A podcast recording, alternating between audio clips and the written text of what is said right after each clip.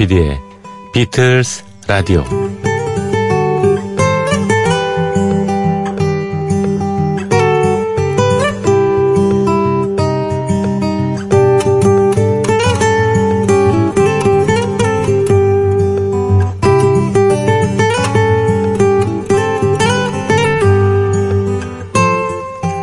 우리가 모든 결정을 내릴 때 그 기준은 확률이어야 한다.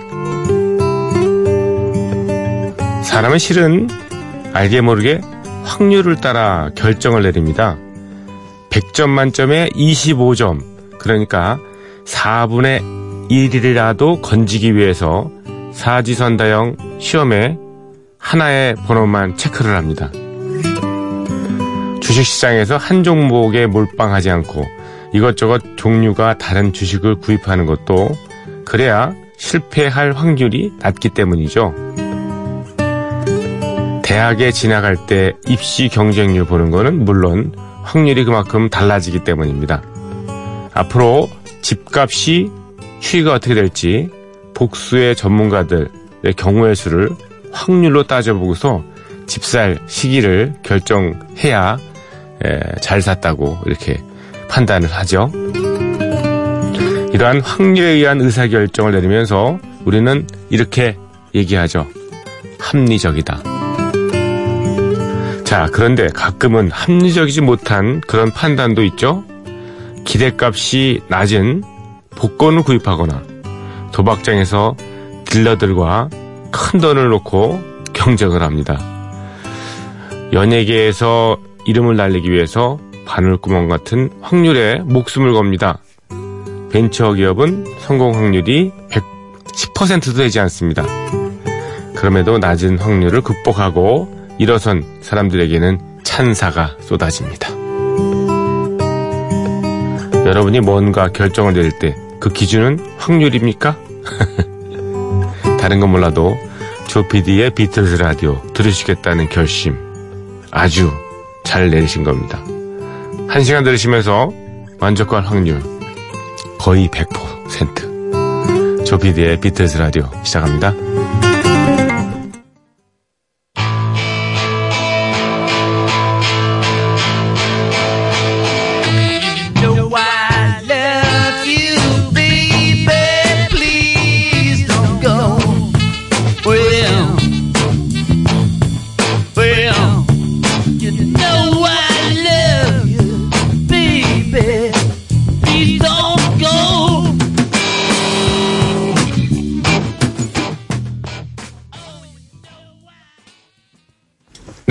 안녕하셨습니까? 조피디의 비틀스 라디오 2018년 10월 17일 새벽 2시 됐습니다. 네. 첫 곡으로 존 레논의 노래 Well, Baby Please Don't Go 떠나지 마세요. 예, 라는 곡이었습니다. 1972년에 발표된 곡인데요. 그 전에 69년부터 각종 공연에서 이 존 레논이 이 노래를 불렀습니다. 이 노래에 에, 뭐 진짜 기라성 같은 세션 연주자들이 많이 참여를 했습니다만 그 중에서 가장 눈에 띄는 인물은 프랭크 자파네요. 프랭크 자파. 예. 69년도에 그 글쎄 71년도에 이게 녹음이 됐고요. 72년도에 예. 발매가 돼 있는 거로 어, 돼 있습니다만 그 전에 69년부터 존 레논이 런던에서 뭐 유니세프 자선 공연할 때 그때 또 뭐 뉴욕에 71년입니다만은 Fillmore East에서 공연할 때 이런 이 곡들을 어, 리메이크해서 예, 선을 보였는데요. 그때부터 예, 프랭크 자파가 기타를 쳐줬습니다. 프랭크 자파는 세상을 떴습니다만 역시 예, 한때는 진짜 엄청난 그 카리스마를 발산하던 프랭크 자파 랜 Mother of Conven 아 Invention이죠. 예. convention이란다. 예, 발명의 예, 어머니라는 그 그룹을 이끌었던 그 Deep Purple의 왜 Smoke on the Water라는 노래를 보면 거기 프랭크 자파가 그 몽트뢰 호수의 근처에 스튜디오에서 에, 녹음하던 그런 얘기를 거의 그리잖아요. 프랭크 자파는 뭐 뭐어야지 Mother of 인벤션 녹음하고 있었다 뭐 이런 식의 가사도 나옵니다. 예. 뭐 존경하는 그런 선배 뮤지션이니까요. 자, Where Baby Please Don't Go. 사실 이 곡은 1950 1988년에 올림픽스라는 그룹이 예, 발표했던 음악인데요. 어, 한 버전을 한번 더 들어볼까요? 예. 제프 쿡의 예. 약간 좀 음, 경쾌한 버전입니다. 예. 이런 음악을 들어서 들으면서 가지 말라 그러면 노래하면서 가지 말라 그러면 바로 떠날 것 같은 느낌이 들긴 합니다만 예, 제프 쿡의 Where Baby Please Don't Go. Well,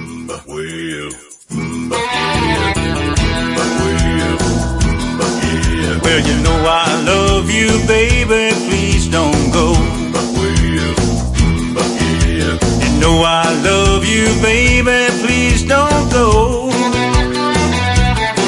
Well, you know I love you, and you're so fine. There's nothing that I wouldn't do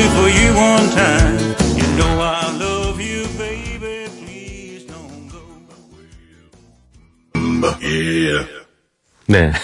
재밌는 음악으로 편곡이 됐네요. 제프 쿡의 예, Baby Please Don't Go 였습니다. 박태윤님께서 어, 사연 주셨습니다.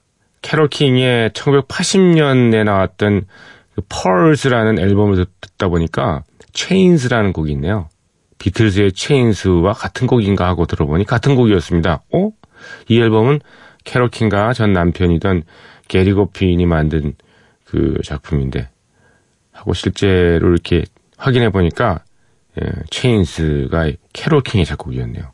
캐롤 킹의 데뷔 앨범이 1970년부터 나와서 비틀즈 시대보다 후대의 인물이라는 느낌이 있었는데 알고 보니까 비틀즈 데뷔 앨범의 곡을 작곡할 정도로 꽤 오래된 분이셨군요. 마치 한영애의 누구 없소도 좋지만 작곡자 윤명운의 누구 없소도 전혀 다른 느낌으로 좋은 것처럼 뭐 이소라의 기억해줘도 좋지만 작곡자 김광진의 기억해줘도 전혀 다른 느낌으로 좋은 것처럼 마치 음, 예. 작곡자 캐롤 킹이 직접 부르는 Chains도 전혀 다른 느낌으로 좋네요. 블루스 풍으로 말이죠. 하셨습니다. 신청합니다. 하셨습니다. 예. 모르셨나 보죠. 예. Chains 이 곡은 캐롤 킹이 1962년에 예, 뭐 그 전에 만드는지도 모르겠습니다만 예.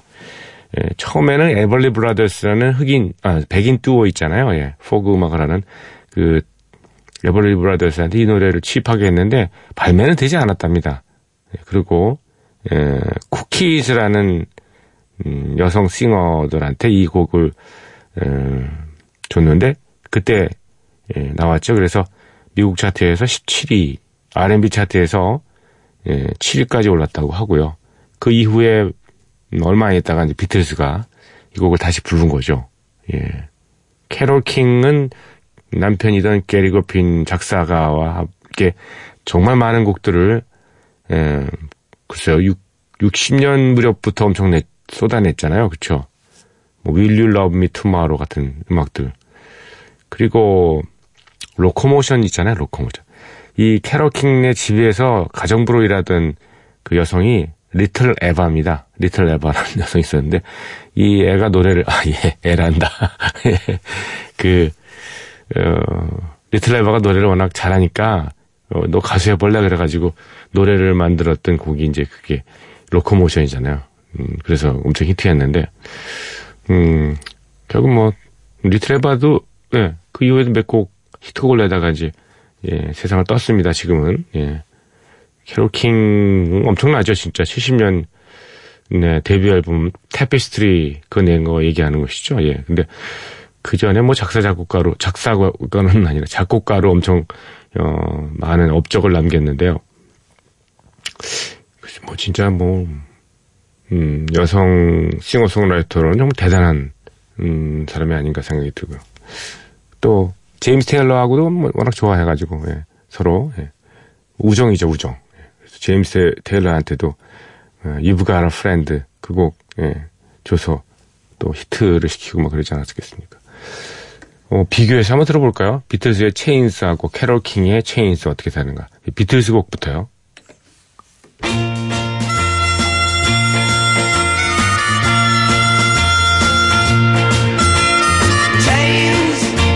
My baby's got me locked up in chains, and they ain't the kind that you can see.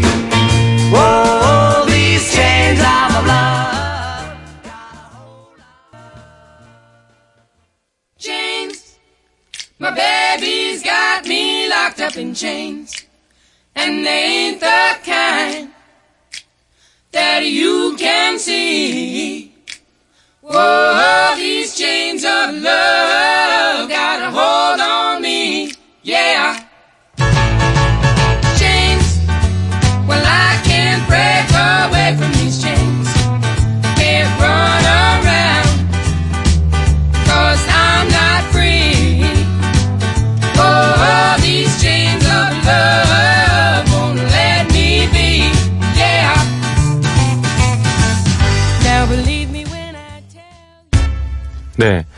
Chains였습니다. 캐럴 킹의 예, 버전까지 들으셨습니다. 조피디의 비틀즈 라디오 여러분의 참여를 기다립니다. imbc.com, 음, MBC 라디오, FM4U 조피디의 비틀즈 라디오를 찾아주십시오. 네. 신청곡과 사연 남겨주시고요. 가끔 뭐 손편지 주신 분 너무 반갑습니다. 03925에 서울 마포구 성암로 267번지 조피디의 비틀즈 라디오 담당자 아니면 지 이름 쓰셔도 됩니다. 조정선 어, 문자 샵 8000번 쓰시는 분들한테는 그 별도의 정보 이용료가 부과가 되죠. 50원의 정보 이용료는 짧은 거. 약간 길면은 예. 100원입니다. 음. 여러분의 많은 참여를 기다립니다. 호세 필리치아노 예, 우리나라에서도 왔었죠. 제가 글쎄요 한 10여 년 된 것 같은데요. 이것도 예. 호세 펠리치아노가 워커힐 그 잔디 마당에서 공연했던 것도요. 노래 참 잘하고 기타는 뭐 정말 어쿠스틱 기타는 정말 끝장이죠 거의. 네. 예, She's a Woman입니다. 비틀즈의 곡 리메이크한.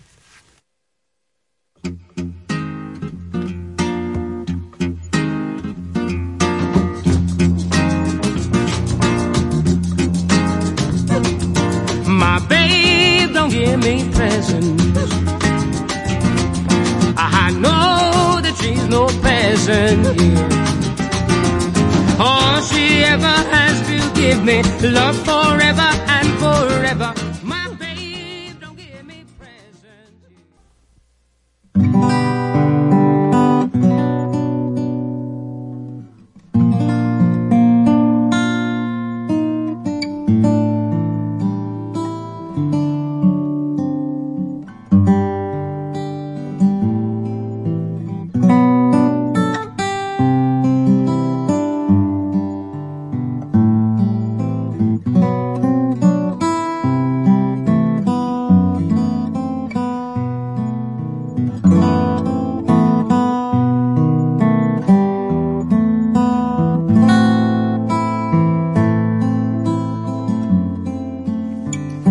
비틀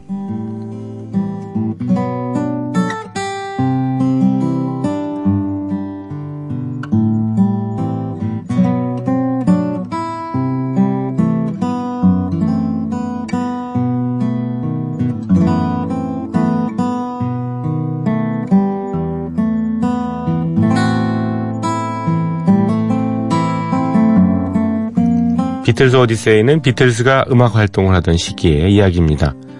1950년대 중후반 이들 멤버들이 처음 만날 때부터 스토리가 시작됩니다.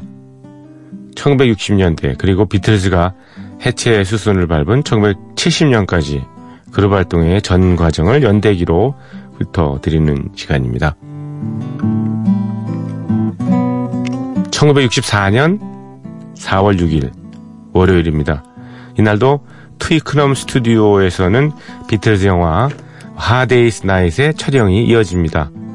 이 촬영은 이틀 동안 계속됐는데요.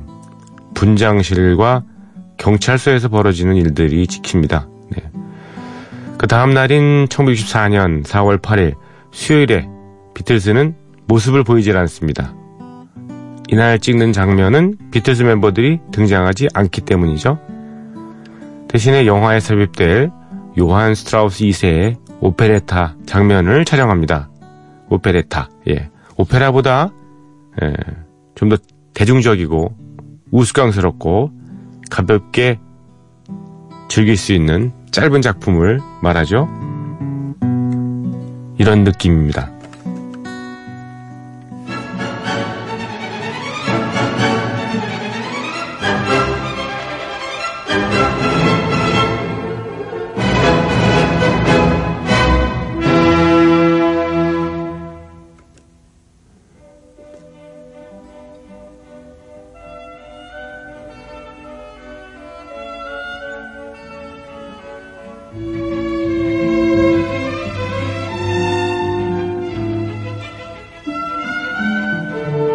요한 스트라우스 2세의 예, 오페레타 박쥐의 서곡을 잠시 들으시죠.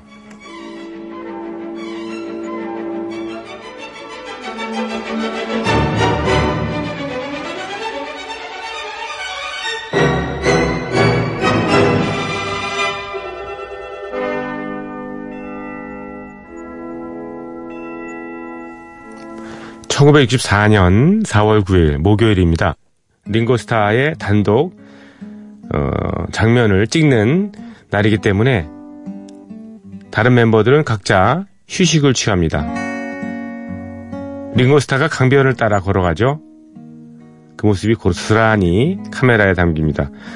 어, 이어서 템스강의 강 남쪽에 있는 큐브리지에서 촬영이 이루어집니다. 큐브리지 잘 알려진 타워브리지의 반대편에 있는 다리인데요. 타워브리지는 댐스강 상류에 있는 다리로서 음, 두 기둥 사이로 왜 배가 예, 지나갈 때면 다리가 열리는 구조로 되어 있잖아요. 아주 웅장한 그런 브릿지인 거에 반해서 예, 큐 브릿지는 아주 소박하죠. 큰 배가 지나가기에는 어려운 정도로 조금 낮은 높이고요. 화려한 구석이라고는 찾아볼 수 없는 평범한 그런 다리입니다. 다음날 1964년 4월 10일 금요일에 비틀스 멤버들 모두가 스튜디오에 나옵니다. 계속해서 영화 Hard Day's Night을 촬영하는데요. 이날은 사무실에서 벌어진 일들이 찍혔습니다. 사무실에서 벌어진 일들이요. 그리고 4월 10일 일요일 다시 한번 계약을 어기고 휴일에 촬영을 이어갑니다. 지난번에도 말씀을 드렸지만 기차가 다니는 날에는 철도를 빌리기가 참 어렵죠. 음, 시민들이 이용을 해야 되니까. 또 먼저 촬영했던 것 같이 편집을 하려면은 이번에도 멜리번 역에서 촬영을 해야 했습니다. 결국 비틀즈는 그렇게 싫어하는 일요일 촬영을 또 강행하게 된 거죠. 이번에는 비틀즈 뒤를 쫓는 팬들이 없는 채로 달리기를 하는데요. 이전에 한번 찍었던 장면이 있어서 그걸 살짝 편집해서 넣으려고 그런 생각을 했던, 모양입니다. 그래서 예상보다는 촬영이 아주 일찍 끝났다고 합니다.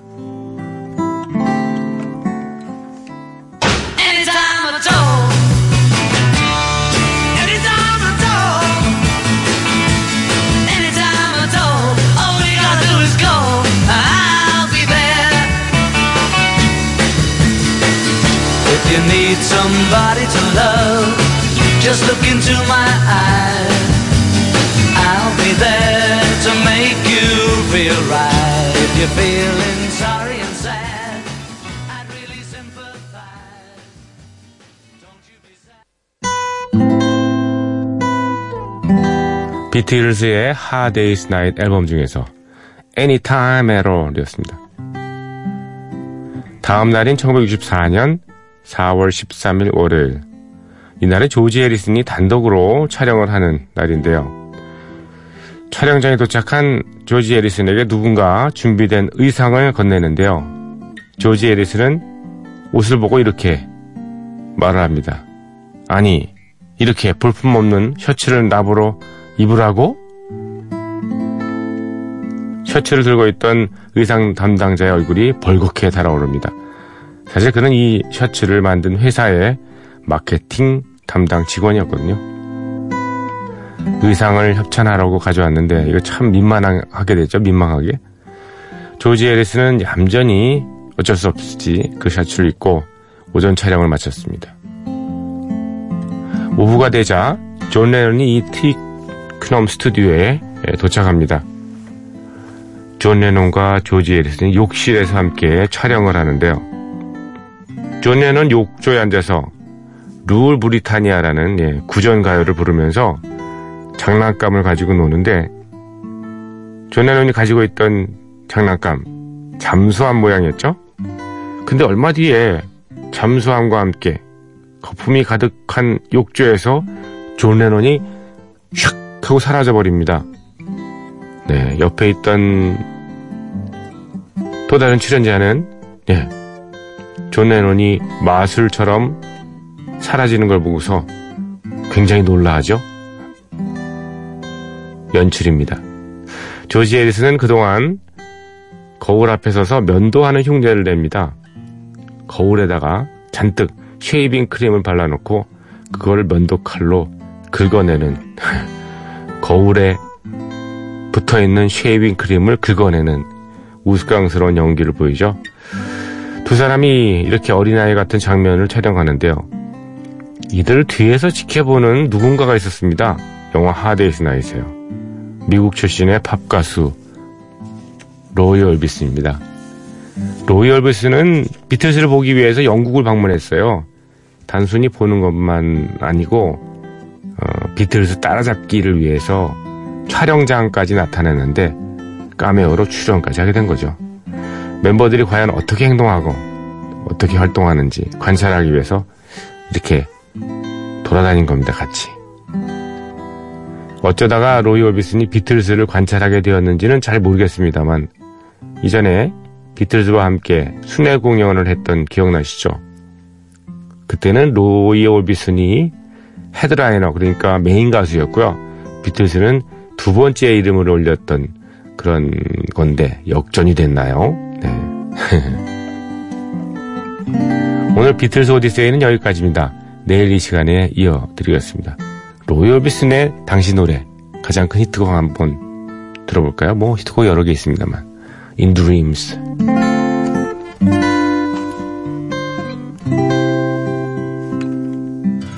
A candy-colored clown they call the Sandman tiptoes to my room every night just to sprinkle stardust and to whisper, "Go to sleep, everything is alright."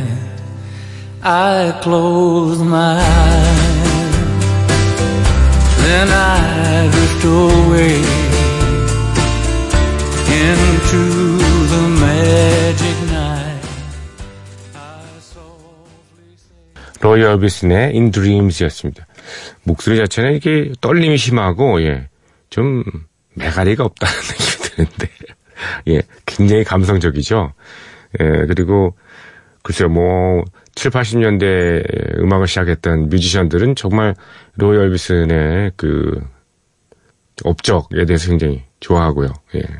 존경하는 뮤지션 중에 하나죠. 80년대 말에 음, 트래블링 윌버리스라는 그 뭐랄까요? 예. 가면 그룹. 예. 그 거기서 조지 에리슨, 밥 딜란, 예. 탐 피티, 제프린과 함께 예, 음반도 냈었는데 어, 올림픽 무렵에 세상을 떠난 것 같습니다. 서울 올림픽이야. 예. 88년인가 9년쯤에 예. 음, 가족들이 좀 어, 큰 사고를 당해서 한꺼번에 뭐 몇 명이 목숨을 잃었는데요. 그 이후로 오랫동안 음, 좀 굉장히 삼심해하다가 그래도 마지막까지 음악 활동을 하긴 했습니다. 로이 얼버슨, In Dreams 영화 어디에 이게 삽입돼가지고 굉장히 음, 최근까지도 엄청난 그 대표곡으로 사랑을 받고 있습니다만. 자, 사람은 떠나고 이름은 남고 예술 작품은 계속 남는 거죠. 음악을 들으면서 추억할 수 있다는 건 참 좋은 것 같습니다. 업적이 없으면 이름이 없어지고 이름이 없어지면은 추억할 게 없고 추억할 게 없으면 좀 슬플 것 같죠. 네. 무슨 업적을 우리가 남길 수 있을까요? 업적이라니까 뭐 남길 건 없는 것 같고. 글쎄요. 뭐 한 가지, 그래도 그 비틀스 라디오라는 프로그램이 하나 있었는데 그 조 아무개 PD가 예, 이것저것 뭐 객적은 소리를 하면서 지냈는데 그래도 프로그램 뭐 재밌었어라고 제가 세상을 뜨면은 기억해 주실라요? 많은 분들이. 네. 그러기 위해서는 좀 더 많이 오랫동안 해야 될 것 같은데요. 저 치코리아의 연주를 준비했습니다. 엘리너 릭비죠. 치코리아는 이름이 코리아라서요. 굉장히 뭐 친근감이 드는 예, 재즈 뮤지션이죠. 네, 치코리아. 네, 칙 한국이라고 얘기할까요? 네, 엘리너 릭비.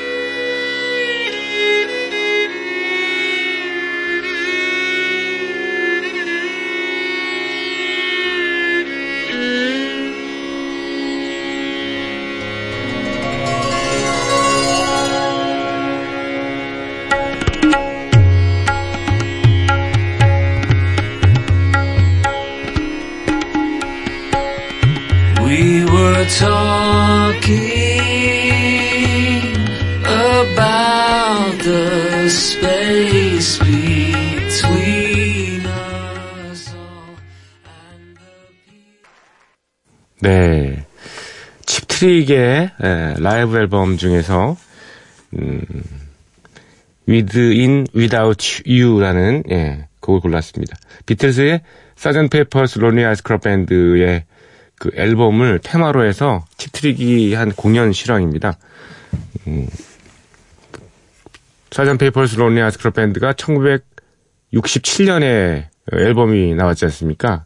그 이후로 뭐 워낙 먼반이니까 이걸 테마로 해서 뭐 BBC에서 예전 그 스튜디오 그 녹음 당시에 사용됐던 기재들을 그대로 이용해서 예. 50주년을 재현한 그런 음, 앨범도 냈습니다만은 예. 칩트릭 같은 사람들도 이렇게 음, 요것만 딱 특정해 가지고 이렇게 음, 라이브 공연을 했고 아, 실황 음반을 내기도 했습니다. 명반은 명반인데 특히 이 Within You, Without You 이거는 조지 해리슨 작품이죠. 조지 해리슨이 어 인도의 초월 명상 어 한때 한창 빠져 있을 때 예, 나왔던 그 음악이라서 예. 뭐 팝송 영미의 팝송이라기보다는 뭐 그냥 인도의 음악 같은 느낌이 듭니다. 그렇죠. 영적인 걸 굉장히 많이 추구했고요. 어, 생각도 굉장히 깊었는데 워낙 두 예, 걸출한 이 싱어송라이터 예, 조지 해리슨이 존 레논과 폴 맥카트니 때문에 가려서 그렇지 사실 천재입니다. 그렇죠? 조지 해리슨의 예, 예, My Sweet Lord 들으면서 여러분 작별합니다. 들어주신 분들 감사드리고 내일 이 시간에 이어드리겠습니다. 조피디의 비틀스 라디오